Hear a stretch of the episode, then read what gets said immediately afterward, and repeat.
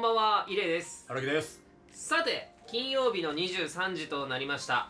学ばないラジオとは、学びに疲れた2人がとことん学ばないラジオとなっております。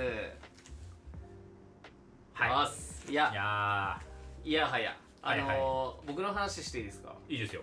僕、うん。気づいちゃったことがあって、最近、ん。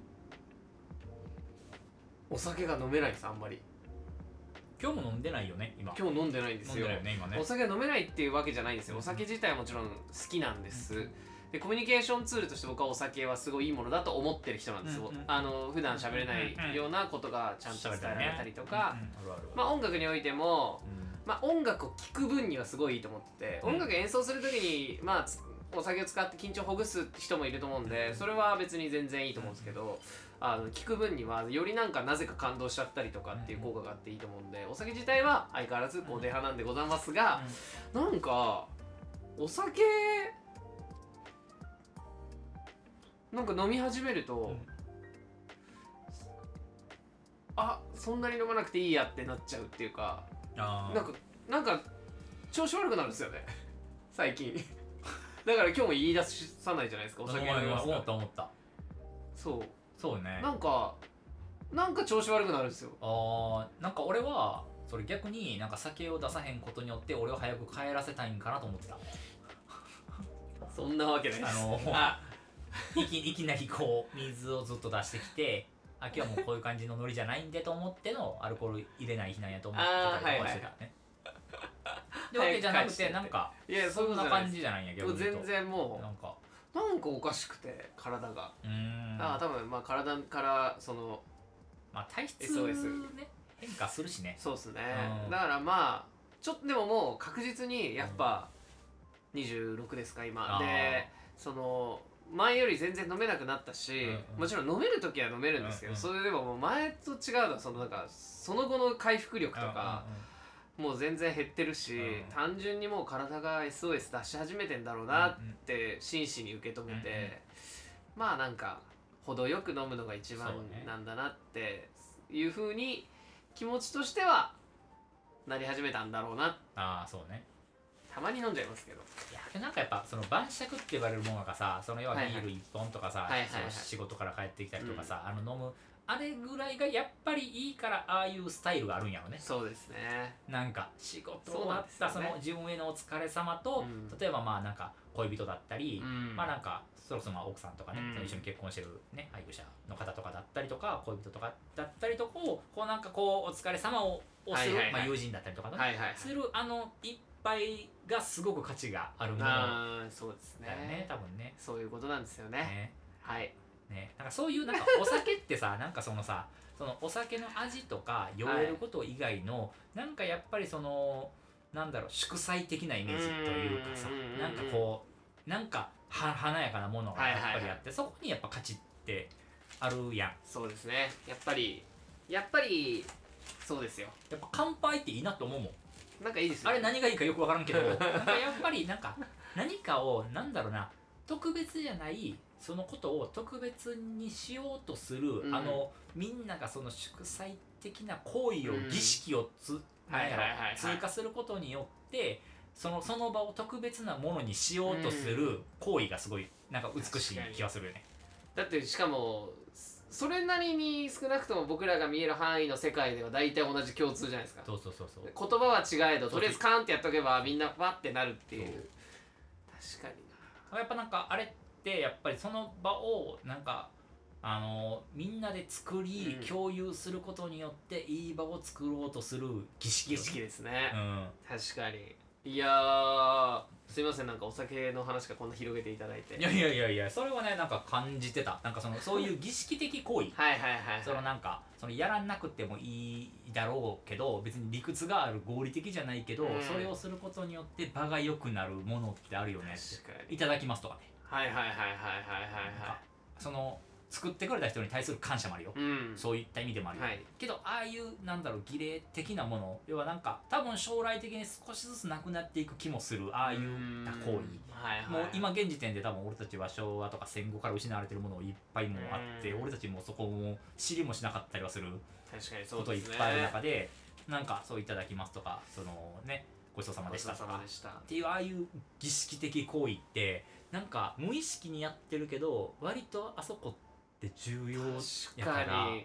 なんか「いただきます」とごちそうさままたちょっとそこで話広げちゃって申し訳ないですけど、本当に僕一人でいる時、うん。コンビニ飯食う時言わないっすもん。もでしょ？う「いただきます」って手合わせないっすもん「でしょ？いただきます」って言ってるかもしれないですけどあまあ確かに。ねわざわざ、うんでやっぱ親に作ってもらって実家にいた時は「いただきます」ってちゃんと手合わせてたし、なんかそういうのってなくなって失われていくや。ん失われてってますよね確実に。けどなんか飲食店では俺言うの。ああ飲食店で確かに言いますね。うん。俺なんかそのめっちゃ恥ずかしくてもなんか「いただきます」とか小さい声で言うの。でごちそうさまでしたらめっちゃ大きい声で言うの。ああごちそうさまでしたそうですね。そう。なんかねそれはなんだろうなそのいい子ぶりたいわけでもないし、善人ぶりたいわけでもないんやけど、なんかね俺の中ではなんかそれがすごく重要なルーチンというかうん。もうねそういうもんなの。なんか別になんかそれがなんか道徳的やから俺はこうあろうと思ってるというよりかは結構自然なんよね。はいいいっすね。なんかねなんかそれによってちょっとでも気持ちよくなると思うんよね、うん。なんかこうまあまあ前回コミュニケーションの話とかしたけどさなんかそういった一言のでなんかだいぶバッて変わるやん、うん。なんかそれがいただきますごちそうさまにも秘められてる気はするよね。確かに。でそう信じたい。そうですね。そう信じたいものですよね。うんうんそうそうそういやー確かにな。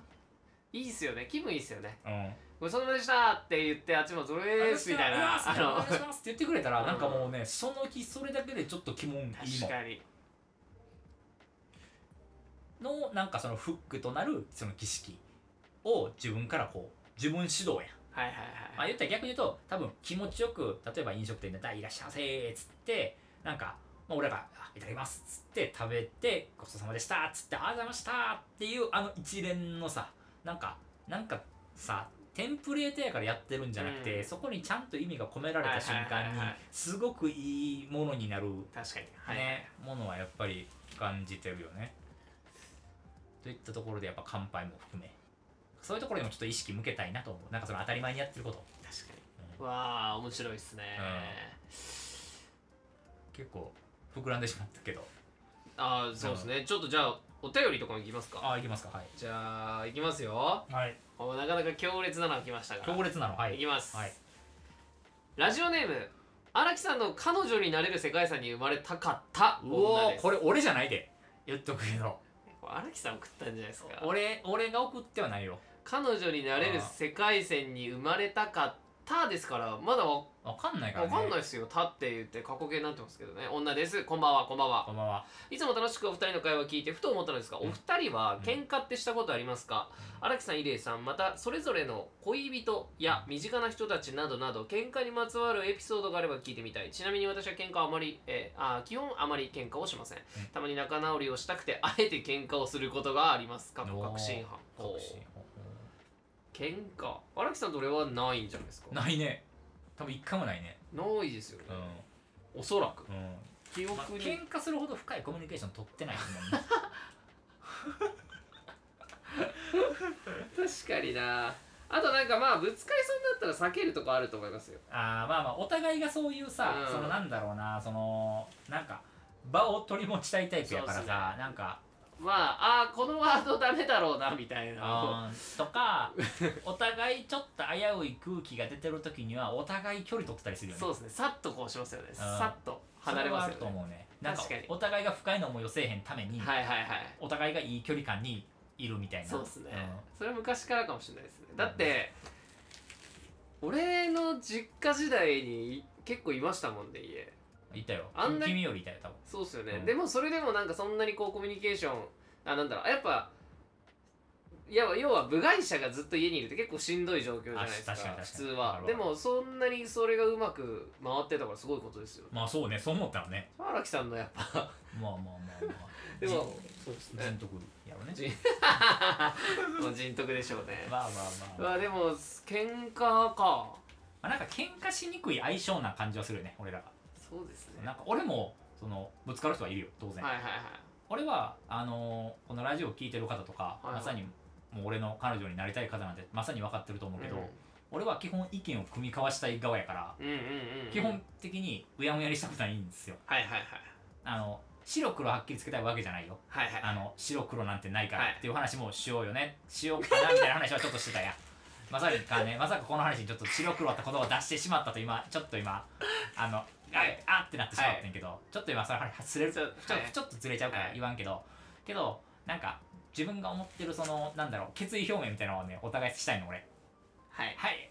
あの今荒木はこういうことを思っておりますみたいなことは言いたいの、はい。で相手も私は今こういうことを思っておりますって言ってほしいの。はいはいはい。それによって意見のすり合わせをしたいの。はいはいはい。だからそれを傍から見ると喧嘩と捉えられる時はある。なるほど。けど俺はもうむしろ仲いい人にしかそれは発生せえへんからなんかそれこそ愛情表現の一つやと思ってるぐらい、すっごい難しいんですよね俺そこらへんって。なんか例えばじゃあ恋人ができた時とかでも、その意見のすり合わせをしたいと思ってるんですよ日々。だからうん。意見交換したいんですけど、うやっぱり腑に落ちない答えの方が実は大事だったりするのに、うん。腑に落ちない方よりうまく言葉で誘導しちゃう自分がいるんですよね。それはねあのできちゃうじゃないですか荒木さんも多分ー、そうそれねあのー、まさにねあってあのー、ねそれはねちょっと歴史にもちょっとつながってくるんですよ、はいはいはい。なん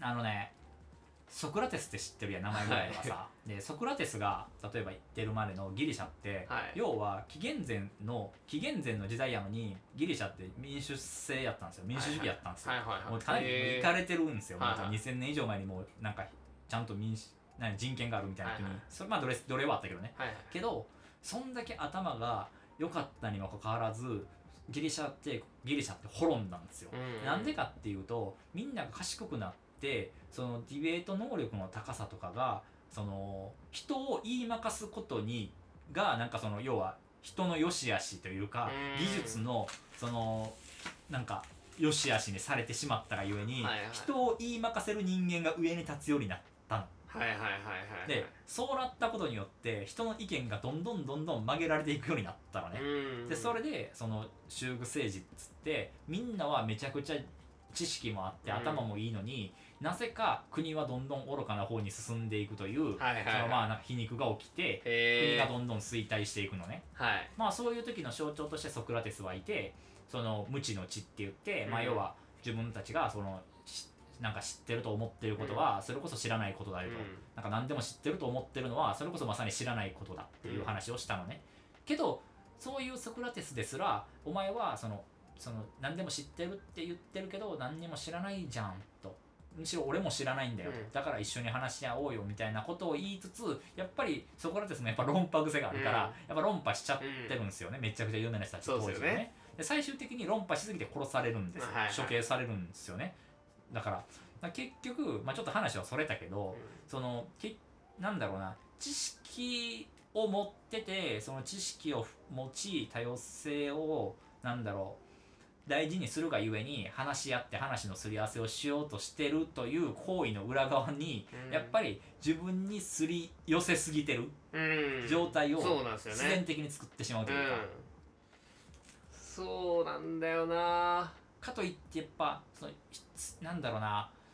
どっちが賢いとかっていう物差しではないけど、うん。やっぱりその話し合うすり合わせ能力っていうのは当然あるから、はいはいはい。知識量だけじゃないすり合わせするディベート能力みたいなところの、うん。なんかなんか優劣みたいなところでなんかどうしても有利な方に行ってしまう。そうっすよね。そいやだからなんかその自分がそういう人間だというもうほんといろんなことが言えちゃうじゃないですか。なんか、そういう人間だと思って付き合ったわけでしょあなたはってなるわけじゃないですか、うん。基本的なベースとしてなんかそういう風になってるし自分のやっぱ誘導しちゃってる自分がいるのがすごい嫌で、でちょっと話は、まあ、変わるようでうんちょっとあれなんですけど、えっ、と最近あの僕がずっと大親友の、もうほんと小中高一緒のお友達に彼女ができたんですよ。で喧嘩とかするの？って聞いて、なんかそういうのもう初めての彼女なんで 俺はすげえワクワクして「ああああ。えー、ほんとおめでとう」みたいな。で「え喧嘩とかするの?」って最近話を聞いたら「え一回だけしたな」って。え何何やったのって。で、まあ、内容を聞いたんですよ。えっ、と一緒に部屋にいたら会社の上司から仕事の電話がかかってきて電話に出ましたと。で電話に出たらえっ、と彼女が30分ぐらい電話しちゃってて仕事の電話、うん。で彼女がダッダッダッと外に出てったと。うん。あなんか彼女も友達と電話してんのかなと思って放置して1時間ぐらいそのまま電話を続けたと、でその後えどこ行ったんだろう？あでもそ外にいんのかなって。で外見たら外で電話をしてると。うん。であのその後えっ、とじゃあちょっともともとシャワー浴びる予定だったらしくてシャワーを浴びてで彼女ももうそろそろテレあの電話終わって戻ってくるかなと思ったらあの外のあのベンチで泣いてたと。でそしたらその日まあいろいろ辛いことがあって精神的にちょっと辛かったことがあったからっていうので家に来てたからあ優しくしてほしいって日で来てるのにあ会社の仕事で1時間も電話するなんて最低だって切れ方をされてあごめんねってなったってすぐ優しいやつなんでごめんねってなったっていう話をしてて俺だったらブチ切れちゃうって。確かにね。俺だったらブチ切れちゃうって話をした時に、ああでも入れ量はそういうのちょっと論理的なところあるよね。って返された時に お前すごいなと思ってなんかね。ちょっと俺には想像いや仕事だよって言ったら仕事じゃないって思っちゃえることをしかもそれを正当化できるだけのなんか言い分がたくさん浮かぶじゃないですか。パパパパッと。だからうんそういうことが浮かぶのにも多分浮かんでるはずなんですよ頭のいいやつだから。うん。浮かんでるのに関係ないんですよ多分。それはあなんか俺それを聞いてなんか男として うって。ーなんかそこなんか、ね、すいませんって。すいません。なんかすげえむずすぎて。なんかね。なんかけどねこれをそれを美談にしたくない気持ちもあるよ。なんか難しいよねなんかその状況によるよ。よるや。んけどあのーそれがなんかもう学生と社会人の恋愛ならいいと思う。はいはいはい。けどお互い社会人なら、うん。その状況でやっぱ泣いてしまう子っていうのはなんかこの先しんどいよね。だって絶対この1時間の電話って今回限りじゃないやん。まあそうですね。だってうん。俺でもあるあるわけで、うん。てかもう常に俺も電話してるわけで仕事の電話をさ、まあそれをしてるわけでなんかそこの理解ないと多分もう一生苦悩するよね。その女の子側って思うよね。うん女の子側が苦悩しますよね。いいとか悪いとかじゃなくて、なんかそこをなんかそこで自分の感情を整理できひんと苦しむのはその子やね。その男の子が「あそうまあ電話しててごめん。そうね俺ちょっと電話しすぎたね。こんな時やのに」って思えたとしてもこの状況は起きうるやん確かに。だってこの人がさ「あ今ちょっと彼女があの今日はちょっと辛いことがあるので電話切らせていただきます」ってことはないわけやん。そうっすね。絶対電話はあるわけやん。だはい。からそこをなんかそれこそじゃあさっきのこういうことを思ってますこういうことを思ってますあそうそうそう。いのをちゃんとすり合わせをじゃあ1時間ぐらい電話するときは1時間ぐらい電話するかもしれへんってことを受け取る前にさ「あー何々課長から電話かかってきたからちょっと長くなるかもしれんわ」っていうことを受けた上でああそういうもんやなってやっぱり。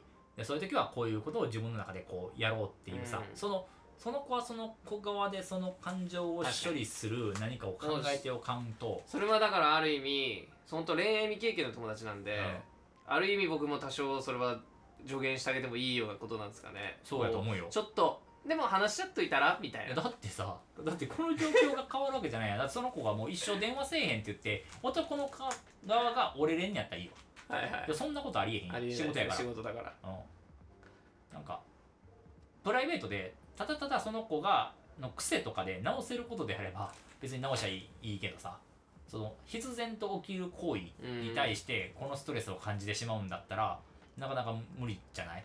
例えばなんかアーティストと例えば付き合ってさはいはい。なんかライブに行くのがいなんだライブに出演するのが嫌とかさなんかライブに出演されるのが嫌とかなったらさ、もう無理やんそれ。なんかなるほど。確かに、うん。なんかそこは自分の中で折り合いつけれてるかはいはい。ら付き合えるわけやん、なんかそういうのに近くない？なんか表に出る仕事の人にさ、あんまり表には出てほしくないんだよねみたいなのに近い。確かに。無茶な。なるほど。じゃあ今度こっそり助言しときます。うんって言った方が多分その女の子がもうなんかそのまあその時多分特別やと思うよ。その時ほんまになんかメンタル的に限界まあまあまあ。来てるとかね。そんなそのなんか5年に1回来るやつのその1回がここに来ただけ来たかもしだかもしれんいそれがまあなんか毎週とか起きんやったらちょっときついかもしれへんよねでも多分半年ぐらいもう半年以上10ヶ月ぐらい付き合ってての1回だったらしいんで。だからまあ次来るの15年後ぐらいかもしれへん。よ そうっすね。そうよ。そうなったらもうそんなアドバイス一切役立たへんからね。確かに。うん。だからいいかもしれないですね。うん。まあもしもう一回起きたらね。ゃんと話せばってその後日。うん。ちゃんとそういうとこはしっかりしといた方がいいよみたいな。ふうに言った方がいいと思う。じゃあその時にはもう別れてるかもしれんけどね いいざまだ。いやけどねあのーそうね喧嘩したことありますかっていう話やったよねもとね。もとね。喧嘩したことあります。ないしまあ下手から見たら喧嘩に見えるようなことをしてる可能性はすごく高い。そのすり合わせっていうはいはい意味で言うと、はいただ感情のままに人を罵ったりする行為はない。って感じかな、うんうんうん。なんかそれは一番なんか自分の中で許されへん行為やから。なぜならそういうなんか一番なんかそのなんかなんだろうなこう倫理観とか道徳観とか,、なんかその理屈とかが一切失ってしまう、その非道徳的行為みたいなところが一番自分が嫌悪してるから。はいはいはい。自分に起こってることは常にあるけどねそのなんか苛立ちみたいなのもあるけどね。人にそれを向けたりはあんまりないかもしれないそうですね。なんか問い詰めたりはするけどね。なんかその行為に対してなぜ なぜそのことをしたのかみたいなまあそれはでも喧嘩ではないですもんね。そう、ん。まあ、それを喧嘩と言われてしまうともうん。うそれは喧嘩かもしれんけどね。分からんけど、まあ、そういう行為はあるよ普通に。なんでそういうことをしたのかとかそういうことを言ったのかとか。なんかその自分の中でその結構なんだろうあんまよくいいと思ってない行為うん。をした時に何か言うこととかはあったりする、うん。それは別にまあなんか俺の中ではコミュニケーションかなと思ってうん。るし、コミュニケーションですね。うん。なんかコミュニケーション一方的にねなんかそのコミュニケーションを無視して攻撃する行為が喧嘩というかそういうもんやと思って。る、うん。だって喧嘩って多分ゴールがないから喧嘩なわけや確かに。そう。ゴール設定がないから、う問い出すとかの行為はさ一応その答えを引き出そうとしてるからさ、ん。だからそれはまあ喧嘩じゃないんかなっていうちょっと言葉遊びみたいになるけどね。まあ確かにそうですね。って感じですか？そういう感じですか？はい。まあまあまあまあ。この話あんまりね難しいですね。うーんていうかまあなんか何を喧嘩とするかって話じゃない？そのこそそのそうですね。なんかあんまりそのなんか感情的にこうなんか殴るとかさこうなんか「はにゃーキー」みたいなのはない絶対だからあんまり喧嘩しないっていうことですね僕たちは。そうね。あんまりしない方じゃないですかね多分。うん。ていうかなんかその意味のないただのその怒りの感情に任せた、そのいわゆる喧嘩を、なんかよしよしと思ってない。うんうんうんなんかめっちゃ嫌い。そのなんかそういう存在が嫌い。確かに。割と。からかな、はい。まあ、製品なんかめっちゃ心がけてる。そのはいはいはい。喧嘩という行為にはその自分の行為をうん。貶めないようにしてる。確かにね。僕まあ僕もそうなんですけどまあたまにいるなと思っただけで今パーッと思い浮かんじゃっただけで。喧嘩する人っているよね。なんか好きなんですかねもなんかその感情の発散をさせへんと多分なんかリセットできひんねやろね。できないってことですよね。でも確かに。そうじゃない？だからそれをお互いが発散してゼロになってお互いゼロになったらうん。割と円滑にいけてる人たちはそれでいい,、うんじゃない？俺それしてもそのゼロにならんから。どちらかというと多分なんか余計あかんくなっちゃう。うん多分すごいマイナスになっちゃうから、ん。だからやらんだけ、はいはいはい。っていうところかな。なんかそのなんか喧嘩することにあんま意味を感じひんと思ってるんだよね。はいはいなんかなんかもっといい解決方法あるよねって。なんか もっといい落としどころ見つけてもっとなんか楽しくなんか一緒に遊びに行ったりとかする方がうん。絶対もっとプラスにいくやん。なんかかすごい負の感情をぶつけ合ってゼロにする行為みたいなんてあんまり確かに。博打うんいや。博打ですね。なんかそれやったらお互いが今の気持ちをさなんかこううまいことを落とし込めてお互い好きな場所に行ってなんかお互いこうなんかホスピタリティあふれる行為をお互いがしてやって、楽しい一日過ごす方がさ絶対なんかもっと楽しくなる。おっしゃる通りです。って言って俺がもういきなりなんか誰かとね。ぶち切れなんか彼女とかできていきなりブチ切れてもうしかもくっそどうでもいいね。なんかほんまどうでもいいなんかなんか終電なんか10時に帰ってくるって言って俺が飯作ってたのに終電で帰ってきてブチ切れるみたいなね。しかも結構尋常じゃないぐらい怒るみたいな。それもしあったらその時あのちょっとエピソードトークで。報告するよ。まずその最初にはいちょっと報告がありますと。つって最近彼女ができたんでですすがつって。いきなり喧嘩してつって。別れました。早っ4コマ漫画じゃないですか。な。もう3コマぐらいで終わって思ってる じゃあちょっとこんなところにしましょうか。はい。喧嘩の話は、ね。もう一通お便り。はい。読みましょうか、はい。せっかくなので。ちょっとお便り会になってますが。ちょっとなんかね恋愛っぽい話。をまあちょっと今してましたけど軽く喧嘩から恋愛の方もじゃあ次のお便りいきます、はい。えーこんばんは。こんばんは。いつもラジオ聞いて癒されてます。ありがとうございます。ありがとうございます。恋愛に関してお二方にアドバイスをいただけたらと思います。よろしくお願いいたします。お願いします。えー私は大学3年生の男子です。おおお男子。おお2年ほどお付き合いさせていただいている彼女がいます。おおー長いですね。ですが最近自分の好きという感情が薄れてきてしまっています、えー彼女から愛されて、えー愛されてることは幸せなことなのですが正直なところメンヘラ思いといった感情が自分の中にあるのが本音です。将来的には自分は結婚をしたいと考えております。え今後の人生で最も素敵な女性と出会えるかもしれない。あもっと素敵な女性と出会えるかもしれない。もっと多くの女性と関わっていきたいと思っています。ほう。彼女は僕と一生一緒にいると言っております。今の自分にそんな覚悟はありません。今後別れを決断するか付き合い続けるかとなるとやはり一人では決めることができないので少しでも背中を押していただきたい、えーです、えー情報量は限られていますがよろしくお願いいたします。これからもラジオ楽しみにしています。もう僕は一言で答え出てますけどね。別れてあげた方がいいかもしれないですね、はい。同じですか？はい。いやいやえうんこの女の子のためにも別れて女の子た方がいいためにですよ。あのね女の子いやねその男の子の味方をしてあげたい気持ちも分かりますよ、うんうんうん。あの当然ね、まあうんうん。同性という意味でね。すごい、うん。あとまあ男性リスナー切っちゃおうという意味でもね。いやいやいやいやけど、はいやっぱりね失礼。ああはいはいはい。分かる。めっちゃね。なんかい言わんとしてる気持ちは分かるよ、その多分ね男俺ら男2人だからこそ言ってくれてる言葉だと思う。そう。あのあのね男あはい。なないやなんかね本音をぶつけてくれてる感じは分かる。そうそうそうそう。いや男ってすごい本当にあのこんな人ばっかじゃないっていうふうに思うかもしれない。いやこうこうですよ男って。基本はね。これあの僕は一緒やで。なんかねその要はそういった多分ねなんかねもうもっと理屈っぽい話をすると、はい。もうその男性というその種族がさいろんな人とこうなんか反映をしていくためにさ、うん。こうなんか要は気が動きやすいはいはいはい。作りになってますからね。生物なんですよもともとそれを現代人は理性で抑え込んでるんですよ。あと文化ですよね。まあ理性と文化、うん。まさに。で、まあ、ほんまにそうであのー本当にまあそれはまあなんかもうちょっともうなんか歴史みたいな、うん。もうすぐ俺はもうなんかエビデンスみたいなのも用意して すぐ強固なものにしていってしまうけどはい。あのねあのーなんだろうね。中世ヨーロッパぐらいまではあの子供とかほんまに100人ぐらい作ってたんですよ男性って。なんでかっていうと、あのー全員が生き残れなかったからいろんな人とその要は子供を作らんと、その子供の生存率がめちゃくちゃ低かったんですよ昔ってでそういうもんやと思ってたの、うん。でかといってすごい過保護にしてなかったからもう間引いたりもしてたのね。はいはいはい。優秀な人間をとにかくやるためにこういうそういう行為をしてたの。でそういうことが割とめちゃくちゃ近いとこまで来たのね、うん。産業革命とかがあるそのそういうところで一気に文文明開化していくけど。はいはい。それ以前は割とそういった社会やったから男性という生物が割とその気がそのいろんなところに行きがちなうん。ものであるというのはやっぱりある。ですね。そう。けどとはいえ今現代社会においてはそのルールって変わってくるからうんうん。今の現代社会においてはそれは良しとされてないし、うん。それはそもそもこの子も分かってるからこそ、うん。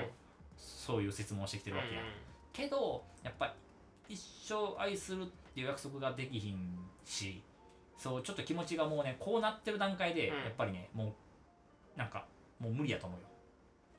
そうですね。なんかその他の人がもっといい人がいるかもしれないとかさ、うそのってなってる段階でどうとも取れんの。例えばさもう何年も付き合ってるやん。んうん。何年も付き合っててまあもっといい人がいるかもしれないっていう思い以外は別にトラブルなく生きてるわけでしょ、うんうんうんってことは多分別にずっと多分言おうと思って入れるの、うんうんお互いが多分そこで何か爆発しなければ、っうんうんうん。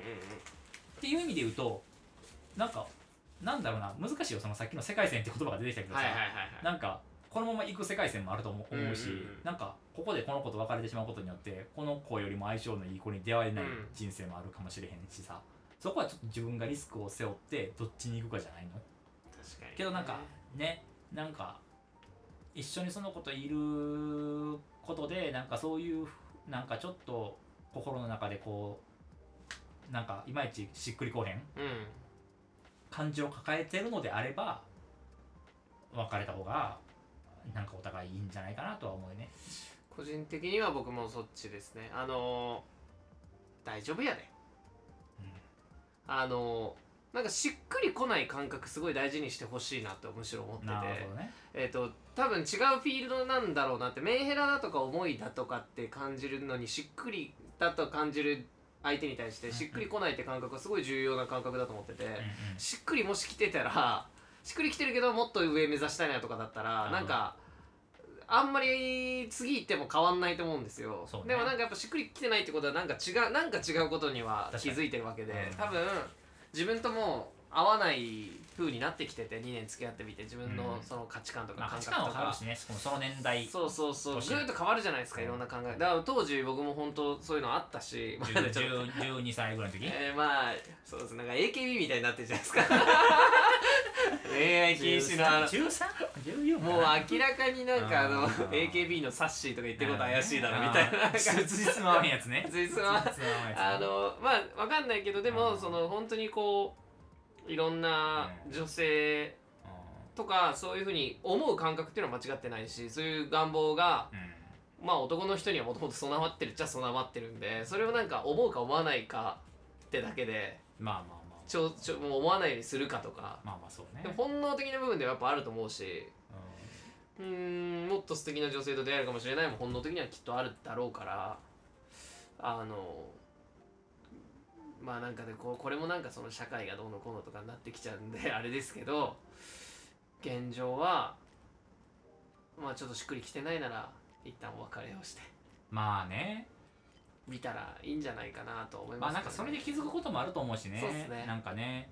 そのまたそこでなんだろうこう別れてさ一度別れて何年後にまた付き合い直してそこから結婚してる人って周りにもいくらでもいる。いますね。いくらでもいるから、なんかその別れたら終わりじゃないしさ。そうですね。そう。なんかねお互いそういったいろんな人との経験の中でまた気づくこともあるやろうし、なんかねそういうちょっとやっぱ視野が狭くはなってしまってる気はうんうんするのでまあ女性の方にもね関してもねやっぱり思うので、なんか本当に、まあ、前回のラジオでも荒木さんがあの木とうんうん。土のうんうん。境界線うんうんとは何ぞやみたいなところもそうですけどその解像度物事の解像度を上げていくのに言葉ってのがあってじゃないけどそういう知識があってっていう意味ではやっぱりある程度そういった意味で言えば女性いろんな人と付き合ったりすることは解像度を上げる一つにはなるとは思いますよね。そうね。知識の一つにはなるだからやっぱめちゃくちゃ遊んでる人ってやっぱ何かしらすごいコミュニケーション能力ちょっとなんか能力って言い方またそれも違うかもまあしれないそのでもなんかこうコミュニケーション喋りやすいとか、うん。とっつきやすい人とかやっぱ多かったりとかするしなんか気が利く人とか多かったりとかするし、うん。なぜか。まあいろんな人と会ってることによってこうなんかいろんな多様性を肌で感じれる、うん。そのほん本当の人のなんか多様さをさ、うん。なんかこう仕事とかとの友人付き合いで知れるその人の深みの限界ってあるやん、そうですね。やっぱり付き合うとさやっぱ人のこのやっぱり付き合わんと分からんぐらいうんもっと芯の部分って分かるやん、はいはいはい。なんかもっとルーツな部分とかさ、うん。なんか人としてダメな部分とかも見えるやん、なんかその経験値ってやっぱりすごくこうなんか普通に社会で生きてる上じゃなかなか恋愛じゃないと得られへんことかなと思う、はいはいはい。人のそのルーズさにそんなに触れる機会ってそうですね。ないから、俺とかもすっげえルーズやし、はいはいはい、なんかこんなこと言ってるけどまあ、僕もです家とかおるときはマジでルーズやから。う甘いから。うん。学 学びたくないからね。ん、なのにちょくちょくちょくふっかけちゃうんですもんね。そうね。ふっかけてくるから。いやだからねやっぱそういうのでまあちょっといろいろねあとまあその恋盲目っていうやん。恋は盲目ってさ、はいっていうようにさやっぱさっき解像度の話したけどさ恋ってマジ解像度下げんの。確かに。いやだからさあのー俺なんか恋愛話もう膨らますよ、はい。あのー俺マジなんかねなんだろう俺は結構ね最近結婚したいんですよ。おおその、まあ、仕事もねやっぱ順調っていうのもあるし、なんかその仕事も順調やし、まあ、しかもこれがなんか短期的なものじゃなく割と中長期的にはいはい。まあ順調だろうなと思えるぐらいちゃんとこう基盤がちょっとちゃんと今しっかりあってて自分の中のこう将来的なビジョンとかも考えうる余裕というか、はいはいはいなんかこうねキャリアアップもちゃんとしてるし、っっていうところで、まあ、ようやくちょっとこう星も据えれるかなと思おってさえけどさやっぱりね思うところがあってー、はい。人とさあのもうめっちゃ生々しい話してる、はもうなんかめっちゃ多分初めてのちゃんとした恋愛観やと思うよ今回。なんかねあの例えばよ、はい。例えばまあ要はぼかすよいろいろね、はいはいはい。で例えばさあの付き合うまでに例えば1回2回3回ってあってさ、例えば2回目にめっちゃこの人と俺付き合いたいと思うとするやん。はい。まあなんかデートをしてねいわゆるね、で3回4回と例えばそこで付き合わずにさなんかそのままなんか仲のいい友達としてさまあいろんなこうデートを重ねるっていくやん、ほんじゃねやっぱりね解その人に対する解像度って上がっていくのね。その人の思ってることとか考えてることとかに対する。でまあそそれでダメと言えばそこまでやねんけどけどそれ2回目で付き合ってて34回目を彼氏彼女の関係としてデートしてたらそれは許せてたであろうってことっていっぱいあるの。ああなるほど。それが彼氏彼女にまだなる前の状態やったからそこまでこの人のそのなんか考えてる思想とかが見えた時に俺はこの思想を多分持ってると多分これはすり合わせとかじゃ割とどうしようもならへんぐらい大きく気持ちが多分違うぞと。そのベクトルが多分違いすぎるぞっていうところに気づいてしまってなんか恋愛に至らへんっていうのが俺めっちゃ多くて。えー、全然違いますねじゃあそこら辺俺と逆に俺ははい。早めに付き合って盲目状態にある程度なれるようにしとかんとその許容性ってなんか恋愛関係やからこそ発生してる許容力っていうのはめちゃくちゃあると思って。るあーあーなるほど。そうですねそうですね。はいはいはいはいはい。だはい彼氏彼女やから許せてるというかお互いね。それは愛自分だけじゃなくて相手もはいはい。自分のルーズさを許容できてるし、それは盲目っていうワードだけじゃなくて彼氏彼女という関係値が出すいわゆる制約じゃないけど自分たちの中でのなんとなくある。そう。なんか要は寛容さが増すはいうん。数、感じが恋愛にはあるやん。だから恋愛って何かって言われたらそういう多分ねお互いのちょっと寛容レベルを上げることやと思ってる、はいはいはい。家族とかに対してもそうやけどさね、うん。家族にそんななんかかその厳しい条件を求めたりせえへんはいはいはい。でそれはすごい寛容さがあるから。友人に対しては結構寛容的な部分ってちょっと俺下げたりしてるのね、はいはいまあわかりますだからなんか俺はそこから外れられるともう友人とは言いたくなかったりするの。そのなんかモラル的に許されへんこととかをしてる人たちは、はいはい。でそれが知人ぐらいやったら別に気にならない。い、ははいはい。でそれがやっぱどんどんどんどん狭まっていく中でやっぱまあ女性もさ女性の、まあ、女友達とかになっちゃうとやっぱその共有のバッファーってちょっと下がっていくわけ、はいはいはい。けど恋愛になるとまたちょっと違う意味でのなんか違う別の場所になんか別のバッファーができるの、はいはいはいはい。でそこで許せたりするのね。はいはい。けどなんか女友達の時でなおかつ一番彼女にお互い多分なんかか彼氏彼女になるかもしれない恋人になるかもしれないぐらいの距離感の時が、一番関係としてはルーズな部分が見えやすいのにまだ寛容性がその恋人関係の時ほど寛容性の幅が広がってないからうん。一番なんかダメになりやすいなって思った。なんか俺の友達とかでそれこそさっき喧嘩の話あったけど軽い喧嘩はするけど、はい。めっちゃ仲良しみたいなやつはうんうんうん。いんねんけどそれはやっぱり結婚してるから許せてるって話なの。なるほど。でだからそれをなんかちょっとなんか軽口で済ませれてんのおはいはいはいはい。互いが。要は軽い喧嘩みたいなんで許せてんの。けどそれがまだ付き合ってなかったらああ無理やなって思っちゃうと思う。うん。なんかああいうの無理やなみたいな。軽口でなんなら改善していかんでもいいやん。一緒に共にずっと進ん、なんだろう生活していかなあかんっていう制約がないから。うん。けども例えば同棲してる恋人同士とかその結婚してる人とかっていうのはさもう一緒に生きていくのが基本なベースなんで、はいはいはい。基本同棲とかもしてたらね同じ生活空間にいるから、何か改善していかなあかんやん。だからめっちゃ歩み寄っていかなあかんやん。だからすごいそれが許せるけどなんかそうじゃないよ女友達の時とかって、うん。それを別にそこまで許容する必要ってないからまだ。だはいはいはい。からそこが余計気になっちゃうじゃあだからやっぱ2回目のデートで告っちゃえばいいじゃないですか。だそういうことよ。っていうことをここ最近意識してると。人人にもいろいろねリスあの聞いて。あそうしていまくいってうまくいってるその友達とか俺と性格似てるけどうまくいってる人あとか聞いたらやっぱりいやそれはあるよと。だから結構早く付き合ったみたいな話はみんなに聞く。っていうのを俺はもう全部メモってね。メモって分析 分析してグラフとか全部作ってそこに至った感じよね。あここやってそういうことやってなった感じ。それ2回目のデートに提出しちゃうんですよね彼女。そう。で振られるのね。気持ち悪い。気持ち悪いよね。2回目の成功率です。だからそれもさその愛の盲目さが多分溶けてきたからその解像度が多分また上がってきてそういった細かい部分が気になり始めたよね。そうですね。だからあのね女の子も多分変わってないよ。